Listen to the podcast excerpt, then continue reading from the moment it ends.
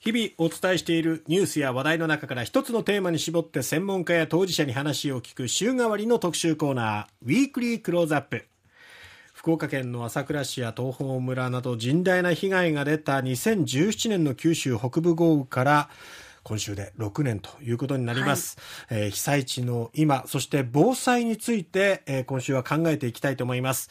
今日はですね朝倉市の黒川地区でそば店を営むこの方に話を聞きます。慶節の里黒川山荘の店主笹栗博明さんです。笹栗さんおはようございます。おはようございます。どうぞよろしくよろしくお願いいたします。笹栗さんまずあの今は雨大丈夫ですか？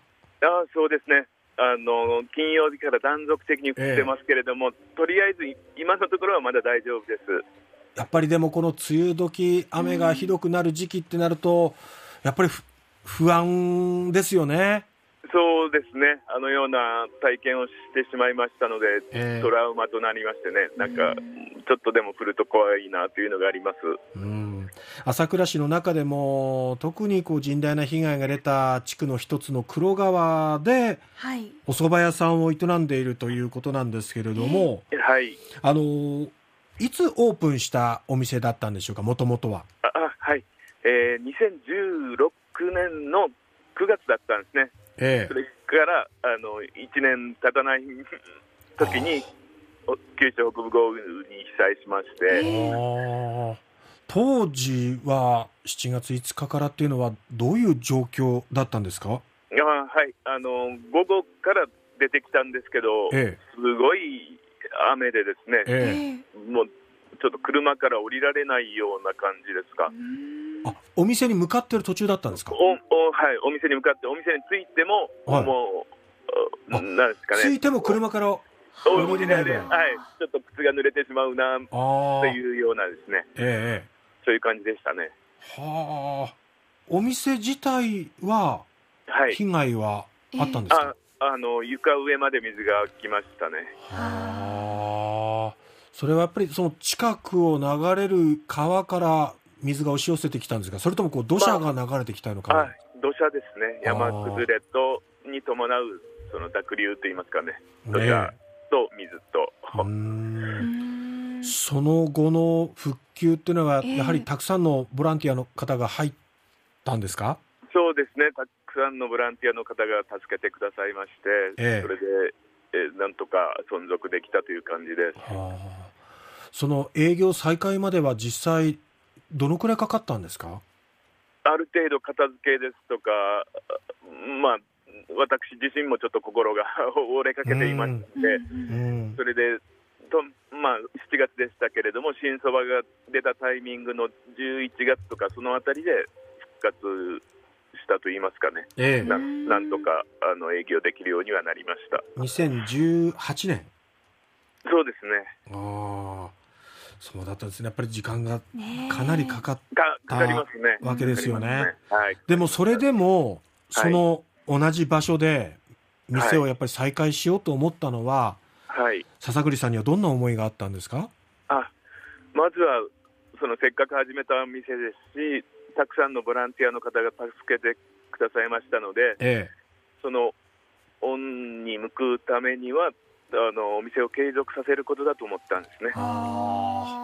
うん、いや実際再開した時っていうのはこうどんなお客さんが来てどんなふうに声をかけてくださったんですか、うん、まあそうですね。待って待ってましたですとかよかったねですとか、いろいろ言われまして、うん、もう感動しましたね。地元の方もお客さん多かったんですか？そうですね、地元の方も支持してくださいますし、はい。ただ、その後またコロナ禍によって営業がなかなかできず、休業してた時期もあったんですよね。そうそうですね、まさかあのような流行り病が起きるとは予想もしてませんでしたからですね。ですね。はい。でだから2度の休業を経て、えー、そしてまた3度目のオープンとなったのがいつからだったんですかね、えー、っと昨年の、えー、11月の1日から再開しておりますあ11月からはいはあこの時っていうのはじゃあもうよしここからっていう気持ちだったんですか？どんな気持ちだったんですか？そうですね。あの、メインのアクセスも復旧したんですね。ええ。ええで、そのタイミングで、まあ、ちょっと流行り病も下火になってまいりましたので、ええまあ、じゅ11月かなとうんうん。いう感じで復活いたしました。今はあの基本は土日のみの営業と聞いておりますけども、はい、そうなんですよ。ちょっとあの気温が高すぎましてね、そば打ちするのにちょっと難しいので、うん。ととりあえずごやご予約が入る土日だけは開けております。あそうなんですね。それはあのはい。やっぱり夏場っていうのは非常に気温が高い時期っていうのはそば打ちも難しいんですか？あ難しいですね、湿気が多いですし、気温が高いとはあととっても難しいです。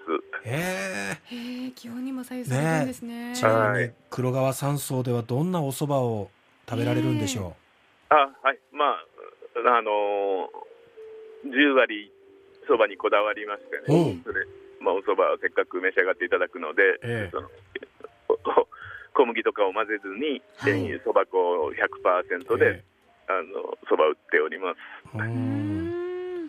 こだわりのその10割そば、はいやっぱりその蕎麦屋をそこで営むってことは水もいいってことなんですかね？そうですねあの、水が甘くて美味しいような気がしたんですね。ホタルの、あの、ホタルでも有名でしたし、うん水がきれいなんだと思うんですね。今まもなく6年経とうとしていますけども、えはい。その黒川地区の景色っていうのはどうですか？今は。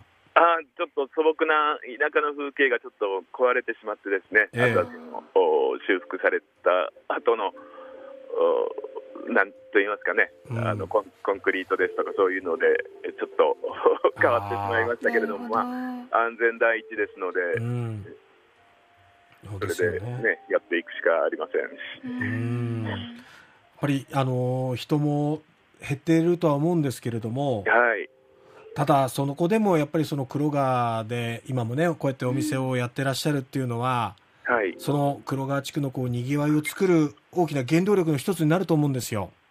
まあ、はい、枯れ木も山のにぎわいで少しでも役に立てればと思っておりますけれども。うん。これから、まあ、夏を迎えていくわけですけれどもはい。やはりその夏場でもこうちょっとしたこう避暑地みたいな感じはあるんでしょうか？どうなんですかね？